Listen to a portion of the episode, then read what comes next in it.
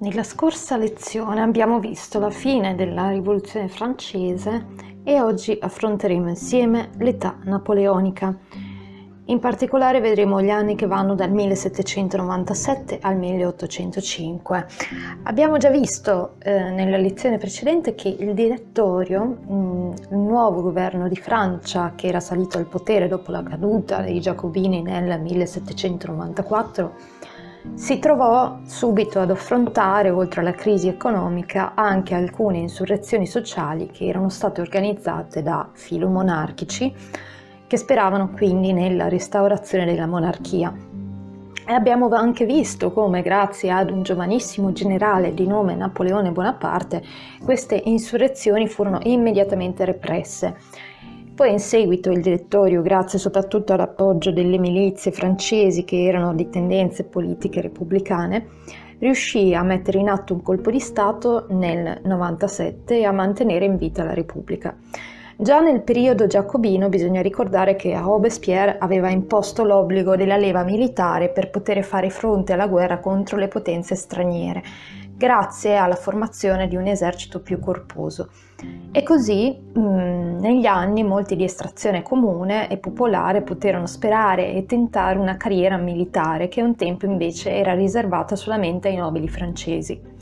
Napoleone Bonaparte era un giovanissimo rivoluzionario nato in Corsica ad Ajaccio, ma trasferitosi poi in Francia con la famiglia quasi subito e si distinse subito, immediatamente, per la sua tenacia e il suo approccio strategico militare. Inizialmente era un simpatizzante della rivoluzione francese ed era anche amico del fratello di Robespierre. Alla morte di Robespierre mm, dovette poi tra l'altro anche scontare qualche mese in carcere, ma poi grazie soprattutto all'amicizia con Barat, che era uno dei cinque membri del direttorio, e che tra l'altro gli diede anche l'incarico di reprimere la sommossa di Parigi del, del 95, iniziò quindi a fare carriera nell'esercito grazie a questa conoscenza. Il direttorio tra gli anni 96 e 97 iniziò a cercare un diversivo per distogliere l'attenzione dei francesi dai problemi economici e finanziari, dal malcontento generale che caratterizzava il popolo francese in quel periodo. Il diversivo in questione era la guerra. Infatti il direttorio pensava che la vittoria contro le potenze nemiche potesse in qualche modo rafforzare lo spirito nazionale. E così nel 1796 fu lanciata una grande offensiva contro l'Austria, il nemico principale della Francia. E così l'Austria fu attaccata con il grosso dell'esercito francese nell'Europa centrale, e il direttorio pensava di poter in qualche modo distrarre e soprattutto disperdere l'armata austriaca attaccandola su due fronti. Quindi una parte dell'esercito, capitanato proprio da Napoleone Bonaparte, fu mandato nell'Italia settentrionale. Ma alla fine quella che doveva essere solamente una campagna diversiva per disperdere l'esercito austriaco ovvero la campagna in Italia di Napoleone, ottenne successi spettacolari contro gli austriaci e anche piemontesi, fino alla sua poi entrata trionfale a Milano il 15 maggio del 1796. Napoleone, eh, in seguito a, questi, a questo strepitoso eh, successo, proseguì poi fino a Napoli e prese diverse città dell'Italia centrale, tra cui Parma, Modena, Bologna, Ferrara, e di queste fece un'unica repubblica detta cispadana. Bisogna anche ricordare che durante il congresso voluto da Napoleone eh, per creare la Repubblica Cispadana fu adottato il tricolore italiano per la prima volta nel nostro paese. Come obiettivo principale, infatti, il direttorio aveva quello di creare delle repubbliche sorelle della Francia, che avrebbero dovuto avere delle costituzioni simili a quella francese. Ma così facendo avrebbe potuto quindi controllarle e in modo che esse quindi potessero essere e anche sentirsi debitrici nei confronti della sorella maggiore, ovvero la Francia. Fuori dall'Italia del resto si erano già create alcune repubbliche come quella elvetica e quella olandese. In Italia invece fu creata inizialmente la Repubblica Cispadana e poi l'anno seguente questa repubblica si trasformò in Repubblica Cisalpina, quando a, ai territori già della Repubblica Cispadana si andarono ad aggiungere nel 97 Milano, Bergamo, Brescia, Crema e la Valtellina. Intanto si formarono anche la Repubblica Ligure, quella romana, dove il Papa Pio VI al tempo fu costretto all'esilio, e poi quella partenopea. Nelle province venete, invece, si erano invece insediate delle strutture politiche democratiche che avevano proclamato la propria indipendenza da Venezia e a Venezia il patriziato, viste le circostanze, diciamo, negative, pose fine anche al suo dominio con la deposizione dell'ultimo doge nel maggio del 97. Napoleone intanto, visto lo strepitoso successo della campagna in Italia, stava trattando con l'Austria per la resa e per il riconoscimento delle, della Repubblica Cisalpina da lui creata. E senza tenere conto affatto dei desideri della popolazione veneta che chiedeva l'indipendenza, con il trattato di Campoformio nel 1797, il 17 ottobre, cedette il Veneto e anche l'Istria e la Dalmazia all'Austria, generando un diffuso malcontento e una grandissima delusione soprattutto tra i ceti colti dell'Italia tra i ceti colti naturalmente molti furono gli intellettuali a iniziare a vedere, a cambiare punto di vista su Napoleone che se inizialmente veniva visto come un rivoluzionario, un liberatore, poi verrà considerato un vero e proprio dittatore. E tra questi intellettuali naturalmente ricordiamo Ugo Foscolo, che nelle lettere di Jacopo Ortis appunto diede sfogo a tutto il suo malcontento e alla sua grande delusione. Ma vediamo un po' quella che era la società e la cultura che, e la situazione anche economica e politica quindi in Italia in questo triennio detto giacobino. In Italia eh, si, for- si andarono quindi a formare questi nuovi organismi politici sulla falsa riga della, della Repubblica francese, prima le cosiddette repubbliche giacobine, la Repubblica Cispadana, Partenopea, le altre, poi strutture sempre più vaste come ad esempio la Repubblica Cisalpina, fino a diventare poi Repubblica Italiana con Napoleone come presidente, come primo presidente. Possiamo considerare Napoleone come il primo presidente della Repubblica Italiana. Queste strutture statali erano ispirate al modello francese e prevedevano una modernizzazione dell'amministrazione e della giustizia e non solo, ma anche della scuola. Infatti Napoleone istituì ginnasi e licei statali ed eliminò il monopolio ecclesiastico dell'istruzione. Il fine infatti era fondamentalmente quello di creare dei funzionari fedeli allo Stato, ovvero degli studenti fedeli e il nuovo corpo insegnanti fedeli allo Stato. Inoltre era prevista anche la libertà di parola, di stampa e associazione. Dal punto di vista economico, invece, il regime napoleonico contribuì a svecchiare alcune strutture economiche del passato. Furono aboliti, ad esempio, i privilegi e gli istituti feudali. Le barriere doganali vennero soppresse e ciò diede nuovo impulso e respiro ai commerci. Questo almeno fu quello che successe inizialmente e il triennio giacobino, che quindi andò dal 1796 al 1799, fu salutato da gran parte degli intellettuali italiani come un momento di grande fervore e liberazione. Napoleone, abbiamo già detto, da molti veniva visto come il rivoluzionario, il liberatore, anche se poi all'interno dei patrioti italiani comunque c'erano prevalentemente due diverse tendenze. Una era più do- democratica e aspirava a una rivoluzione radicale ispirata ai principi di libertà uguaglianza, gli ideali della rivoluzione francese. L'altra invece era di orientamento più moderato e sperava di salvaguardare l'egemonia dei ceti superiori. C'è anche da dire poi che tali idee circolavano solamente tra gli intellettuali, i ceti colti, mentre le masse popolari eh, in realtà restavano fedeli alle tradizioni religiose e politiche e questa frattura eh, resterà costante anche durante tutto il risorgimento italiano e che poi vedremo insieme. Ben presto però il regime napoleonico mm, farà prevalere l'orientamento moderato e molti infatti saranno poi gli intellettuali delusi da questa scelta Napoleone infatti darà ben presto vita ad un vero e proprio regime, una dittatura, e considererà l'Italia come uno stato vassallo della Francia. I territori infatti dovevano fornire materie prime alla, alle industrie francesi. La libertà di stampa venne lentamente trasformata in un mezzo celebrativo dei fasti napoleonici. La Repubblica diventerà poi un regno e nella pratica la Francia quindi da sorella rivoluzionaria che era divenne ben presto un oppressore e questo scatenò le ire e le delusioni di tantissimi tra cui appunto abbiamo già ricordato Ugo Foscolo. Ma torniamo alla situazione europea del 1798-99. Dopo il Trattato di Campoformio firmato il 17 ottobre del 1797 da Napoleone con l'Austria, in cui cedeva Venezia, l'Istria e la Dalmazia, dopo questo trattato diciamo che solamente l'Inghilterra, sotto il governo di Pitt il Giovane, si schierava contro la Francia. Eh, il direttorio, il governo francese, ritenne inizialmente impossibile colpire l'Inghilterra direttamente, in modo diretto, quindi il governo decise di affidare a Napoleone Bonaparte una spedizione in Egitto, visto che la spedizione in Italia era andata così tanto bene.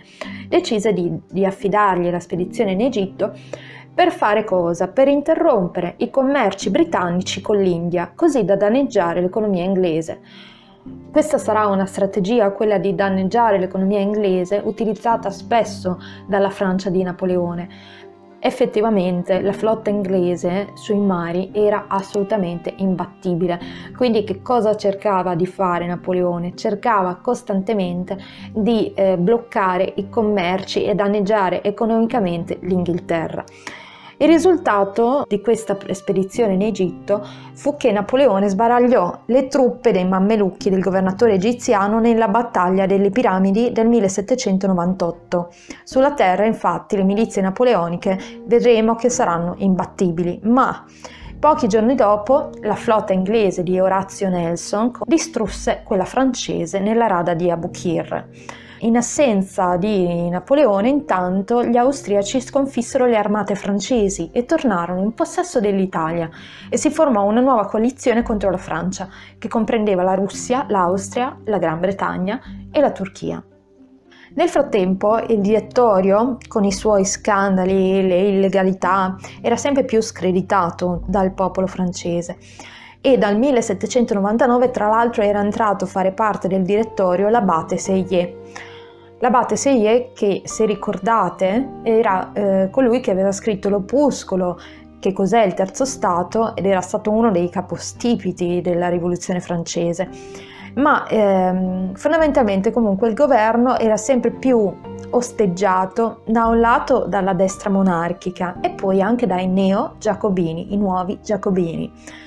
Napoleone stesso effettivamente era visto dai giacobini come un dittatore monarchico, quindi dai rivoluzionari era visto come un dittatore, uno che aspirava a, a, a, diventare re, a prendere il potere monarchico, mentre dai monarchici era considerato un rivoluzionario, uno che ancora voleva la rivoluzione francese in Francia. Diciamo che queste contraddizioni su di lui, su di sulla sua persona, lo accompagneranno poi per tutta la sua vita, ma anche i posteri effettivamente vedranno nella sua persona un motivo di scontro tra ideali opposti. Lo stesso Manzoni, ricordiamo che nell'Ode del 5 maggio, dedicata alla sua morte, eh, esprimeva la sua difficoltà nel collocarlo come un eroe oppure un dittatore. Ai posteri l'ardua sentenza, diceva Manzoni, ma ancora oggi, effettivamente a 200 anni esatti dalla sua morte, classificare Napoleone è ancora oggi molto difficile, è molto difficile e la sua figura resta sempre infatti nel bene o nel male comunque protagonista di accesi dibattiti. Ma torniamo a noi. Il direttore, abbiamo detto, si trovava appunto in una situazione alquanto instabile e precaria, principalmente per via della sua corruzione. Seyé, l'abate Seyé, già da tempo progettava di salvare l'eredità rivoluzionaria, di cui era stato appunto uno dei fondatori, e voleva mettere in atto un colpo di Stato vero e proprio ma per farlo naturalmente serviva la figura prestigiosa di un generale al comando delle forze armate E chi se non Napoleone Bonaparte? Infatti, quando giunse la notizia che Bonaparte era, sfugg- era sfuggito al controllo delle navi inglesi di Orazio Nelson ed era sbalcato in Olanda, Seye si accordò subito con lui e il 18 Brumaio, ovvero il 9 novembre del 1799, con il pretesto di una congiura giacobina, i consigli vennero indotti a trasferirsi sulla scorta militare, mentre tre dei membri del direttorio si dimisero, tra cui lo stesso Seyé e anche Barat.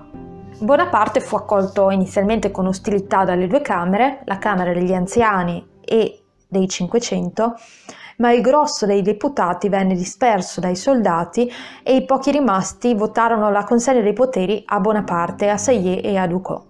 Alla fine la Costituzione fu riveduta da Seyé e da Bonaparte per lo più. Questa nuova Costituzione limitava di molto la sovranità popolare e non conteneva ad esempio nessuna dichiarazione dei diritti dei cittadini e limitava di molto i poteri degli organi legislativi, rafforzando quello esecutivo. A capo del governo invece era posto un primo console, naturalmente Napoleone Bonaparte. Se quindi da un lato Napoleone stava di fatto concentrando nelle sue mani tutto il potere, restaurando le antiche tradizioni monarchiche quindi, dall'altro vennero comunque consolidate le conquiste fondamentali della rivoluzione francese, come ad esempio la soppressione della feudalità, l'uguaglianza dei cittadini di fronte alla legge e le carriere aperte a tutti. Tuttavia non venne mantenuta la libertà di stampa, molti giornali infatti vennero soppressi e la stampa fu utilizzata come mezzo celebrativo, ovvero un mezzo di propaganda, di consenso allo stesso Napoleone. Vi furono anche molte riforme comunque finanziarie e nel 1800 fu creata la Banca di Francia, fu emessa inoltre anche una nuova moneta, il Germinale. Il sistema giudiziario inoltre venne riordinato e uno dei principali veicoli dell'influenza francese e di modernizzazione delle strutture giuridiche nel mondo, in tutto il mondo, fu il Codice civile, che venne promulgato da Napoleone stesso nel 1804. Questo codice civile disciplinava tutti i settori del diritto e manteneva intatti i valori fondamentali che erano stati espressi dalla rivoluzione. Vediamo ora gli anni tra il 1800 e il 1805. Il progetto militare della Francia era quello di naturalmente battere gli austriaci che si erano rimpossessati nel frattempo dell'Italia e poi naturalmente affrontare l'Inghilterra. Così Napoleone nel 1800 valica il Gran San Bernardo e riesce a prendere alle spalle l'esercito austriaco che era dislocato in Piemonte. La Francia quindi con le milizie di Napoleone occupa Milano e a Marengo ottiene la vittoria decisiva, quindi prima vittoria a Marengo. L'anno successivo, nel 1801, l'Austria firmerà la pace e si ristabilì in Italia la situazione prevista dal Trattato di Campoformio del 97. Quindi Napoleone con la battaglia di Marengo riesce a riconquistare l'Italia e a strapparla agli austriaci. Nel 1802 quindi l'anno dopo, Napoleone riesce anche a raggiungere una pace con l'Inghilterra, che restituì alla Francia le sue colonie e Malta, mentre l'Egitto tornava sotto la sovranità turca. Così, per la prima volta dopo anni, la Francia non aveva più alcun nemico. Napoleone nel frattempo aveva anche stipulato all'interno della Francia un nuovo concordato con la Chiesa di Papa Pio VII che eh, prevedeva la libertà di culto in Francia, prevedeva la religione cattolica come la religione della maggioranza dei francesi e eh, permise praticamente il, e permise, eh, il ritorno del mantenimento degli ecclesiastici a spese dello Stato una cosa che era stata tolta durante la rivoluzione francese. In cambio il Papa Pio VII si impegnava a consacrare i prelati nominati dal primo console, ovvero da Napoleone stesso. Sempre nel 1802 Napoleone diventa console a vita grazie a un plebiscito e rafforzerà quindi i suoi poteri. Lo sbocco inevitabile, diciamo, di questa evoluzione fu poi la nomina a imperatore dei francesi che avvenne due anni dopo, nel 1804, e che trasformò del tutto gli ordinamenti, gli ordinamenti in senso monarchico.